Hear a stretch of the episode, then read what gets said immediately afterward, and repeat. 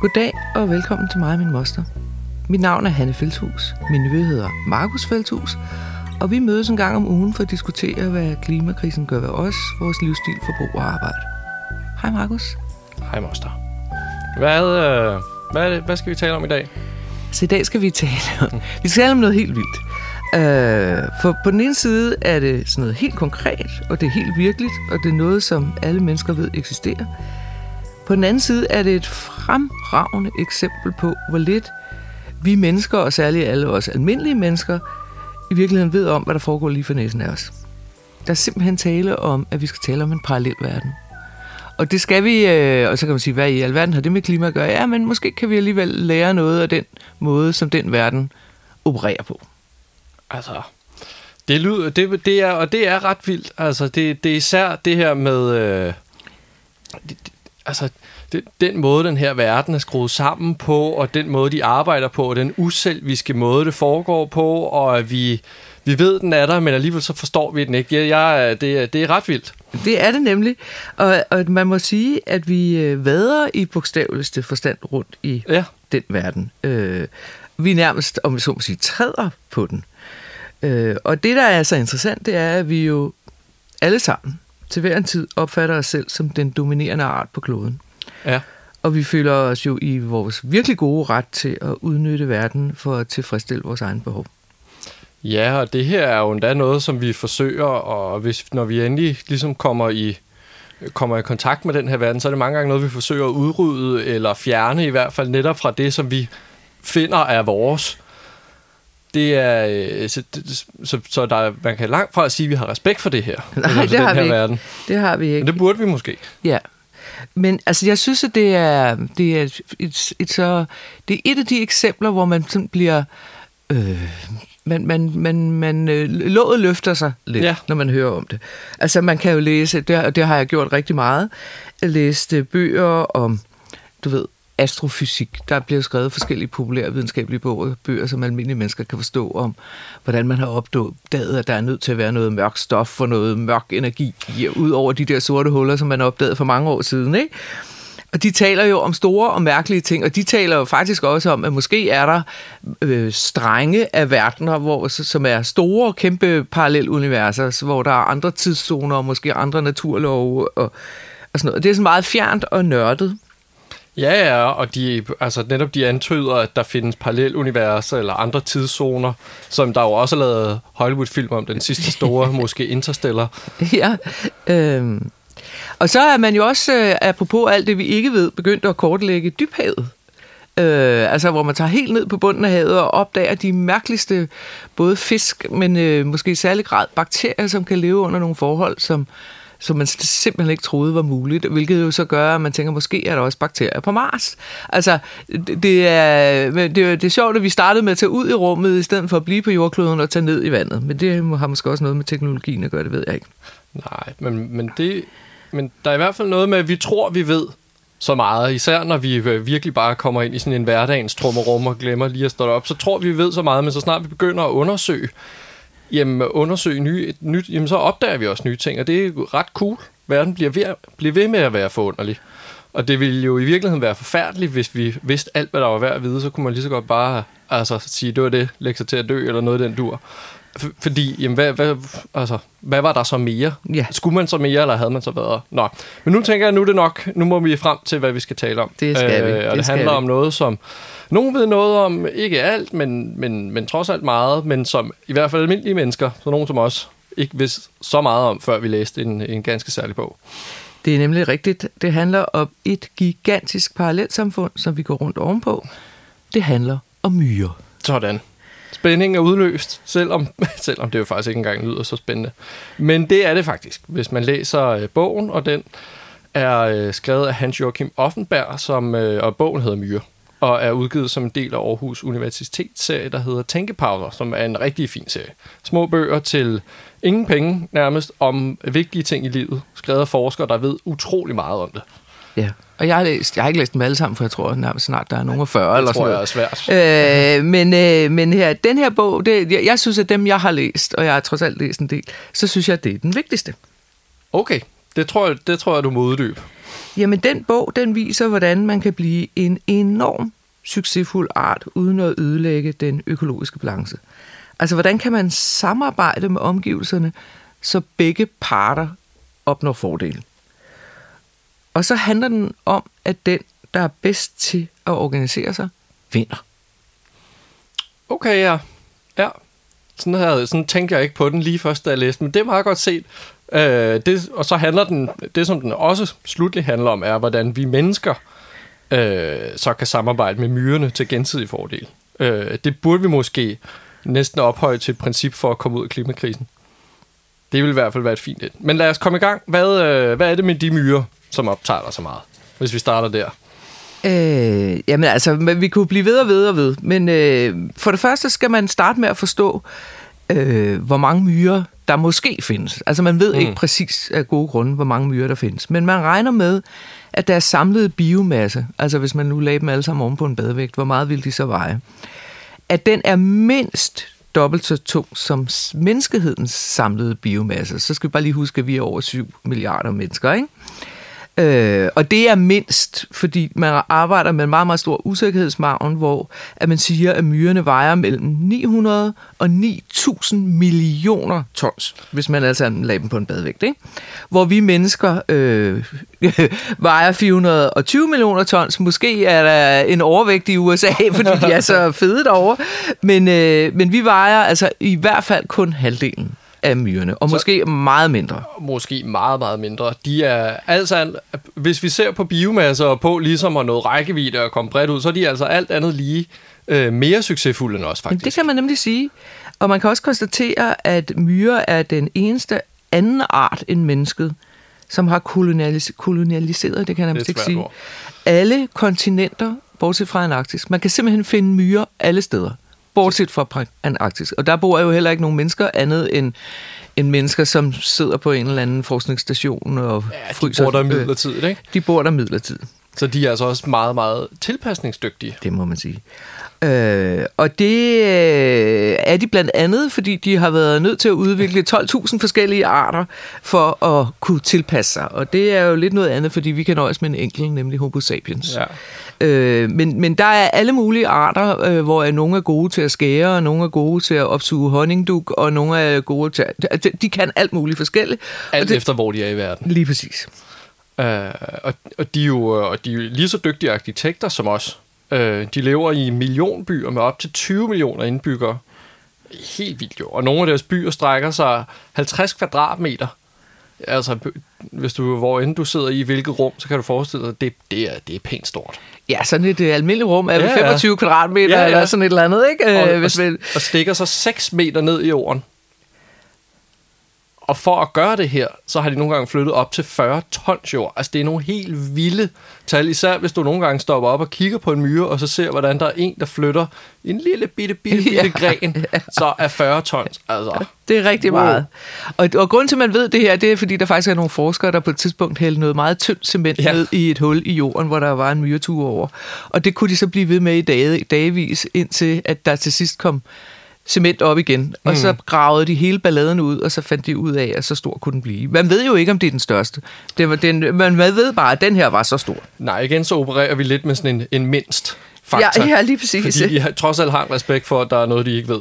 Ja, og så kan man så sige, at det er så bare en fuldstændig kaotisk... Øh, altså, du ved, øh, øh, areal, de lever på, og det er det bestemt ikke. Øh, fordi deres byer er mindst lige så sirligt organiseret, som øh, vores byer er, mm. fordi de er opdelt i forskellige kamre, hvor de laver forskellige ting. Altså et sted, der opdrætter de børn, det er børnehaven. Øh, et andet sted, der dyrker de svampehaver, fordi at meget af det, den føde, altså for eksempel blade og grene og altså nål og nåle og hvad ved jeg, altså noget, som... Øh, som øh, er tilgængeligt at spise, det kan de ikke selv fordøje. Så de har simpelthen indført svampehaver, hvor der er nogle svamper, som, øh, som, som siger, forspiser græsset, og så, øh, eller bladene, eller hvad det nu er, de spiser, og så øh, spiser myrerne det, der kommer ud af svampene. Det er jo på samme måde, som vi forarbejder vores mad på alle mulige Jamen, måder. Jamen altså, det er deres køer, det er deres køer, vi kan heller ikke fordøje græs, så Nej. derfor så lader vi køerne spise græsset, og så tager vi køernes mælk og spiser deres kød, ikke? Og så har de, de har lossepladser, øh, hvor renovationsmyrerne sørger for at kompostere øh, døde myrer og andet affald, fordi øh, altså man kan sige, de risikerer at blive syge af det. Så, så man har organiseret det sådan, at det er de ældste myrer, som tager sig af det. Det er faktisk farligt arbejde. Ja, og så, og så kan man så sige, ja. men, hvem kan vi bedst undvære? Ja. Ja, det er de ældste. Det er meget kynisk, men meget praktisk. Øh, og det gør så ikke noget, de dør, så de kan bidrage til fællesskabet med en sidste opgave, inden de takker af. Så de føler sig aldrig nogen. De her gamle myrer, det, vi kommer måske også tilbage til øh, deres intellekt, men de er i hvert fald aldrig ligegyldige. Nej, alle, alle kan bruges. Og det, det fører mig frem til at sige, at det, efter jeg har læst bogen, så, så er jeg gået og tænkt over, at det faktisk er det mest forpligtende fællesskab, vi kender. Øh, altså nu er fællesskab jo en... Det, det er jo meget hot at tale om fællesskab i de her tider, blandt andet fordi, at verden måske er blevet lige individualiseret nok, ikke? Så vi er meget optaget af fællesskaber, både politisk, privat, kommercielt, øh, kommercielt øh, i N G O'er og frivillige øh, mm. og så videre. Der er fællesskabet, vi taler rigtig meget om fællesskabet. Vi har en fællesskabspris. Her, ja, ja, ja, og der, den er jo lige uddelt, øh, som ja. vi husker. Øh, men, men her er der altså tale om et fællesskab, som er ultimativt forpligtende. Fordi hver myre, altså de har så lille en hjerne, de faktisk godt kan leve uden, at, øh, uden deres hoved. Altså hvis man skal have hovedet af dem, så kan de godt leve videre, fordi hjernen fylder, altså betyder så lidt, fordi de har tre hjerneceller at flytte rundt med. Så de har af gode grunde ikke en individuel bevidsthed. Men til gengæld har de en total kollektiv strategi, hvor de hjælper hinanden med hver deres opgave for at overleve. Og den måde, de gør det på, det er, at i sådan en myretue, der er alle myrer udstyret genetisk med en opgave, de skal løfte. Altså vi ved altså, om der er en dronning, der sidder inde i midten, og hun bliver befrugtet på et tidspunkt. Det gør hun jo kun én gang i sit liv, for hun kan gemme sæden i op til tredive år. Så tager hun lidt af den hvert år, når hun skal bruge den, og så laver hun øh, nye myrelarver, ikke? Altså, det var også ret vildt. De her, arbejdsdelingen er så hård, så der er kun én, der må have sex. Det er, ja, det er benhårdt. Det er benhårdt. Men øh, da de jo ikke øh, har nogen bevidsthed, og i øvrigt heller ikke har nogen seksuel drift, alle de andre myrer, arbejdermyrer, renovationsmyrer, øh, du ved, der er også myrer, som laver sig selv om til varmeapparater og sidder oven på tuen og får varmen op. Alle er udstyret med en, øh, en opgave, rent genetisk, den ved de, hvordan man løser, og så kommunikerer de helt sindssygt med hinanden gennem alle mulige former for kemikalier, som de kan, nogen kan, nogle myrer, altså for eksempel dem, der passer på, altså vagtmyrerne, myrer, ja. eller soldatermyrerne, de har sådan et, et de kan spraye øh, kemi ud i luften, sådan så myrer langt væk kan forstå, at at nu er der fare på færde, der kommer måske. Måske kommer Markus gående med sine store gummistøvler igennem øh, skoven, ja, ja. Og, og det gælder om at passe på, ikke? Så de kommunikerer helt sindssygt med hinanden, hvilket jo er super spændende, for det, det gør vi jo også. Ja, ja, og det er det, som mange, at når de historikere, der skal, når der er hele den der diskussion, hvad er det, der gør mennesket til mennesket, og hvorfor er det, vi er kommet så langt, ja. som det er, så er det også i høj grad vores sprog. Vores sprog. Vi kan så til gengæld bare tale om noget, som ikke er lige foran os. Altså, ja. Vi kan tale abstrakt, hvilket gør os en kende mere avanceret end de her myrer. Ja, øh, men, men, men, men med det her, så har de jo ikke... Øh, erhvervsvejledere eller eksistentielle kriser om, hvad de skal tage sig til, fordi den her genetiske kode, den er så skarp, at myrerne har udviklet specielle også fysiske egenskaber for at kunne løfte deres opgave bedst muligt. Så en, en art har myrer, der, der ser forskellige ud, og, det, og de har jo netop ikke den her sådan, selvforståelse, der gør, at de siger, det kan godt være, at jeg har store kæber, men jeg vil faktisk gerne være den, der varmer. nej, altså, sådan... nej, de kommer ikke op og slås om deres opgaver. Nej, der adskiller de så også. Ja, ja, ja, altså, vi har nævnt det der med soldatermyren, der har kæmpe store kæber. Hmm. Ja, det ved jeg faktisk ikke, om jeg har nævnt, men vi talte om soldatermyren. Ja. De har kæmpe store kæber, som kan angribe fjender. Øh, og de er øh, sydpå, jeg tror ikke, vi har dem heroppe, men sydpå, der kan de godt, altså hvis der kommer sådan en hær af soldatermyrer, du har slået dig ned for at skulle have en dejlig piknik, mm. og du ikke har opdaget, at der er en myretue ved siden af, så angriber de dig, og så flytter du dig, fordi det er ikke særlig rart at blive angrebet af de der soldatermyrer. En af de mest sindssyge ting, øh, som ham der Offenberg, han fortæller om i bogen, det er, at der er nogle myrer, som er dørmandsmyrer, og de har et hoved, der passer præcis til hullet i indgangen, ja. Så hvis det begynder at regne, så stikker de simpelthen hovedet ind i hullet, sådan så de lukker det af, så øh, der ikke kan komme vand ned, ja, i myreturen. Ja, så selvopoffrende. Jamen, det, det. Så, så sidder de der i regnen og venter, ja. På, at det går væk, ikke? Altså, det er så specialiseret, men det er nærmest ikke til at forstå, og så avanceret. Altså, ja, når man kigger ned på myrerne det, man må bare sige, efter at have læst den bog, det er vildt fascinerende. Og ja, og, der, og de har løst et problem med den her måde, og det, er jo, ja. der, det skriver han jo også, der var aldrig nogen måde, hvor vi kunne altså gøre det som dem, fordi vi er individuelle, og vi skal realisere os selv, og alt det der, det er jo ikke det, vi står og taler om, vi ikke skal. Nej, nej. Det er bare fascinerende at se, at man faktisk kan blive enormt succesfuld på en anden måde, end vi mm. er. Og så synes jeg, det er rigtig interessant, at i rigtig mange virksomheder, for eksempel, og på mange arbejdspladser, kommuner og organisationer, der er man enormt hæmmet af silotænkning. Ja. Altså, den ene afdeling bekæmper faktisk den anden afdeling. Set fra vores synspunkt, fordi vi begge to arbejder med reklame og branding og sådan nogle ting, så er salg og marketing altid op at slås. Fordi salg, salg vil lave noget på kort sigt, og marketing vil gerne lave branding på lang sigt, sådan, så er der også noget at sælge i, om to år. Ikke? Og de slås altid. Øh, og, og logistikfolkene slås med produktionsfolkene, og alle slås med alle. Og det er jo en enorm hemsko for virksomhederne. Og dem, der er dygtigst til at undgå silotænkning, har som regel en konkurrencemæssig fordel. Den er myrerne født med. Det synes jeg er ret vildt. Det er ret vildt, og, og man kan sige, og tænk engang, at så netop som vi også nævnte i starten, at de fleste husejere hader myrer af et godt hjerte, og vi gør alt for at bekæmpe dem. Ja, ja, fordi de er jo pisseirriterende, når de ødelægger ens terrasse, så ja, ja. de undergraver Nå, fliser. Ja, men de elsker jo fliser, fordi fliser, øh, fliser laver, øh, samler varme op, altså den der ja. de sten eller cement, som fliserne er lavet af. Så der er altid myrer under en flis. Øh, og de kan jo undergrave et helt sommerhus og alt muligt.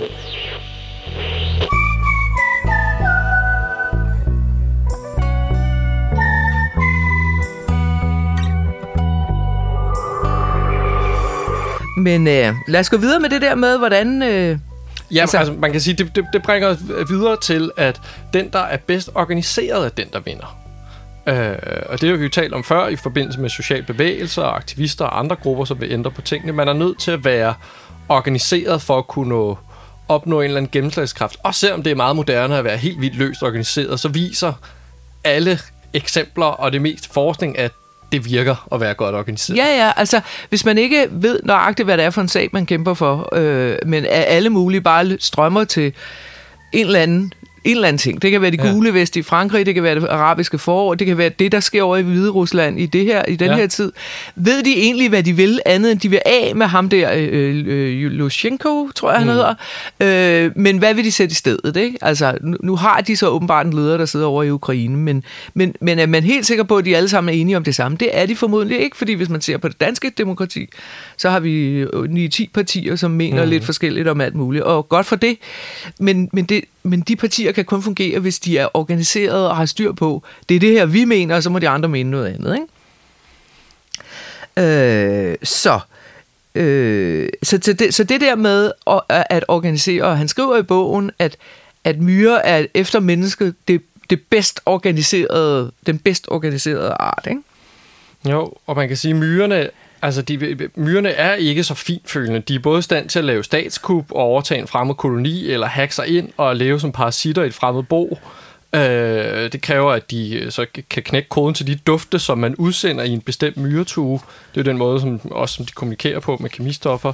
Og øh, kan fremmede myrer finde ud af det, så tror de eksisterende beboere, at de fremmede er en af dem. Og på den måde, så slipper de for selv at skulle bygge en ny tue. Så... Ja, ja, altså, og hvis der er tyve millioner i en myretue, så er det også svært at kende alle sine naboer, ikke? Så hvis der kommer ja, ja. en... Altså, jeg synes, det er sjovt, han bruger faktisk udtrykket at hacke duften. Ja. Ja, ja. Altså, lige så vel som at folk eller unge ballademager hacker sig ind i Pentagon eller mm. et eller andet, fordi de kan, de kan knække koden, altså i bogstaveligste forstand knække computerkoden, så kan de her myrer altså knække duftkoden. Ja, ja, og man kan sige, men nu, øh, nu er det jo også lidt mere kompliceret at være menneske, end at være myre, så så nemt er det nok heller ikke bare lige at hacke sig ind i en menneskelig kultur på samme måde. Der handler det trods alt om lidt mere end en duft. Ja, men du kan sige, at hvis nu, at øh, dem, der er flyttet til vores land fra andre steder, nu ved jeg snart ja. ikke, hvad man må kalde dem. Øh, det der var meget politisk korrekt. Ja, jeg det, tror, det, det holder vi os jeg er woke, mand. Ja, det er godt. Nej, men altså, hvis de, hvis de, altså, man kan jo også se, at dem, som hacker sig ind i vores sprog og kultur, og kan tale dansk, og kan fungere på arbejdsmarkedet og sådan noget, det er jo af gode grunde dem, der får succes. Så på den måde ligner vi jo myrerne. Ja, ja. Øhm, og man kan sige, noget, der også er ved myrerne, det er, at de ikke er belastet af forestillingen om, at den enkelte myre har nogen værdi. Det er kun fællesskabet, som har værdi, fordi det er den smarteste måde at få de fleste til at overleve på. Og det er jo ret specielt. Ja, altså, og det, og det er jo der, hvor at man kan sige, at de har, de har taget deres måde at organisere sig på i én ekstrem, nemlig det totalt forpligtende fællesskab, hvor arbejdsdelingen er fuldkommen. Hmm. Altså, en arbejdermyre kan ikke få børn. Den kan heller ikke for, øh, hvad hedder det, forsvare kolonien, fordi den har ikke de duftstoffer, der skal til for at advare de andre. Så arbejdsdelingen er, om jeg så må sige, hundrede procent. Og vi har jo talt mange gange i den her podcast om, at, at vores arbejdsdeling, den menneskelige arbejdsdeling på mange arbejdspladser, hvor vi outsourcer alt muligt og flytter det produktion til Kina eller øh, alle mulige andre steder, ja, ja. At, at måske er den gået for langt i forhold til, at folk faktisk ikke synes, det er meningsfuldt længere. Så, så vi kan selvfølgelig ikke lære alt af de her myrer, men, men det er vanvittigt spændende at vide, at der findes nogen, som er mindst lige så succesfulde som os, som kan noget med at samarbejde. Øh, det synes jeg godt, vi kunne lære noget af. Det synes jeg også. Men altså, lad os lige slå fast, at vi går jo selvfølgelig fuldstændig ind for, hvad skal man sige, individets ret til at realisere sig selv og søge ja, ja, lykken. Og, og have sig selv, og menneskerettighed, og have sig selv med, når man flytter et nyt sted hen. Ja, og alt, alt, det det, alt det der. Selvfølgelig gør vi det. Det her, det er kun til inspiration om, at der faktisk findes andet i verden end os, som kan finde ud af rigtig meget. Det er en sjov teoretisk øvelse. Det er det.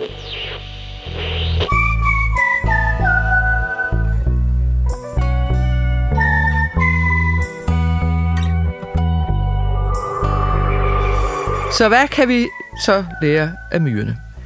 Øh, og, og, og der er meget mere end bare det der med at organisere sig, fordi der kommer noget virkelig smart, fordi myrer holder jo kvæg.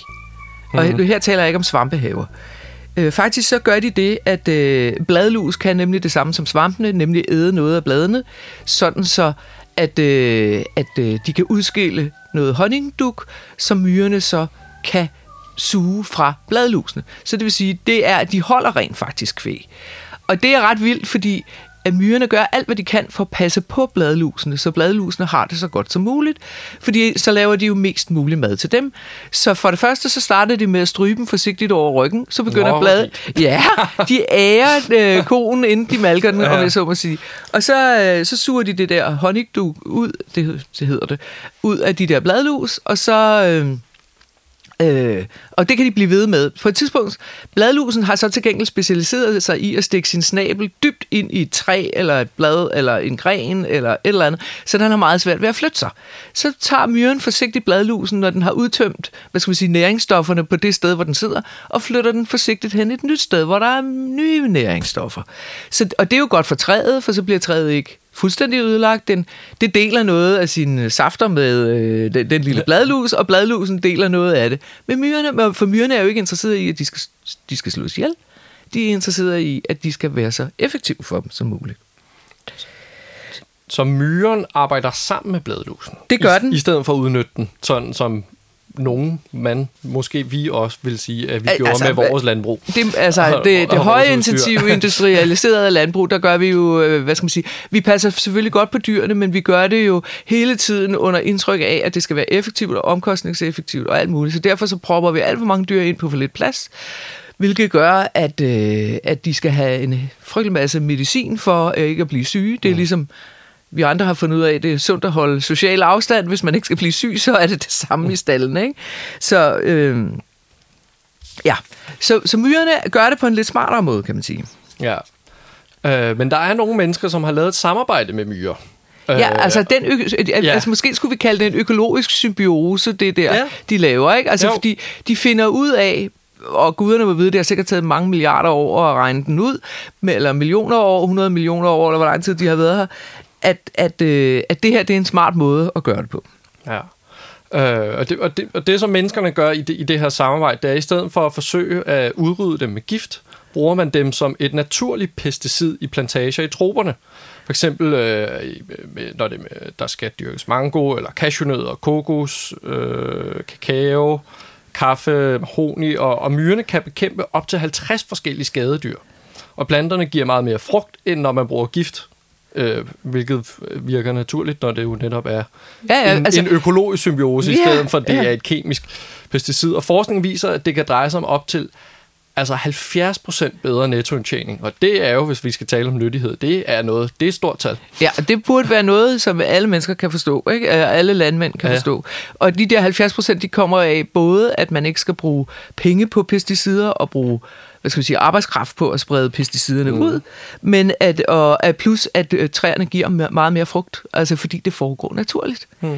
De har brug, det, man skal jo tænke, at økologi er jo systemtænkning. Altså hvis du tager en lille bitte brik ud af det økologiske kredsløb, så påvirker det hele kredsløbet, og man kan ikke nødvendigvis regne ud på forhånd, hvordan det påvirker kredsløbet. Øhm, så, og, og, der, og, og grunden til, at det her det virker så godt, det er, fordi forskerne har fundet ud af, at det her det er noget, altså det er en ting, der allerede foregår i naturen. Det er sådan, det foregår. Ja, så nu sætter man det bare i system, så hvis det, man er et sted i en plantage, som har været sprøjtet mange år, der ikke er nogen myre, så sætter man øh, altså kunstigt myre ud og lader dem udfolde sig sådan, som de ville have gjort, hvis de havde selv havde fundet derhen, ikke? Og det er jo smart. Det er smart. Så myrer kan bruges til skadedyrsbekæmpelse, men, men, men de kan faktisk de kan også bruges til at udvikle jorden i, i hvedemarker, i tørre egne, fordi de graver en masse små kanaler i jorden, som vandet trænger ned i, når det endelig regner. Og så kan hveden øh, bedre optage. Det er jo så i den her region meget sparsom vand, som ellers vil øh, løbe ovenud. Ja, så de er sådan nogle øh, drænere øh, ja. på en eller anden led, ikke? Og ja, men, altså, jeg det er synes, en god historie. Ja, det er bare en god historie. Og tænk, hvis vi... Og det er der jo heldigvis forskellige virksomheder rundt omkring, så de begynder at tænke, nu siger jeg i gåseøjne økologisk, for de er ikke bare fordi, de laver økologisk landbrug, eller laver økologisk bomuld og sådan noget, men de begynder at tænke i, hvad kan vi bruge tingene til på en ny måde? Altså, kan man bruge æbleskræller til noget interessant? Det ved jeg, du ved noget om. Ja, der er en, en virksomhed, der hedder... Den startede med at hedde Apple Girl, og nu hedder den i øjeblikket Beyond Leather Material, som laver et, et lædersubstitut. Det kommer nok til at hedde noget andet end lædersubstitut, men super lækkert, højkvalitetsstof af aflagte æbleskræller. Jamen, er det ikke fantastisk? Og det altså, er jo eminent, og der er mange af de store modehus, der gerne vil have fat i det, som er ved at få ja, øjnene op for det. Selvfølgelig vil de det. Og det, i stedet for, hvor man kan sige, at vi har i mange, mange, mange år, altså siden den industrielle revolution i virkeligheden, og man fandt ud af, at man kunne bruge olie, har vi ikke bestilt andet end at sige, hvad kan, hvor, kan vi ikke gøre det billigere og nemmere ved at bruge olie? Ja. Så laver vi nylon af det, eller så laver vi, øh, hvad ved jeg, alt muligt af olie, eller vi bruger olie til... at gennemtæve verden, øh, så den kan øh, give os de stoffer, vi skal bruge, ikke? Jo, jo. Det er der ikke meget økologi i. Det er der ikke meget økologi i. Det var øh, for dem at se genvejen hen til et eller andet, hvor det gerne skulle være billigt og nemt og hurtigt at finde ud af, hvorimod det her andet systemtænkning er mere komplekst, tager mere tid, men til gengæld, så kan vi jo så også se, det giver også en bedre indtjening. Ja, altså, og det... Det, lad det her være en opfordring til at lade verden blive ved med at være forunderlig og kigge jer omkring og altså, lad jer inspirere af hvad, hvad der foregår øh, derude forvejen. Hvis vi kan blive inspireret af myrer, så kan vi blive inspireret af mange ting derude. Det er sådan der. Skal vi sige, at vi runder af her og siger tak for i dag? Det gør vi. Del den her lille historie med alle mulige, eller bed dem om at gå ned og købe bogen Myrer i Aarhus Universitets Tænkepauser. Man kan også få den som e-bog og lydbog. Det er en fantastisk lille bog at blive inspireret af. Tak for i dag. Tak for i dag.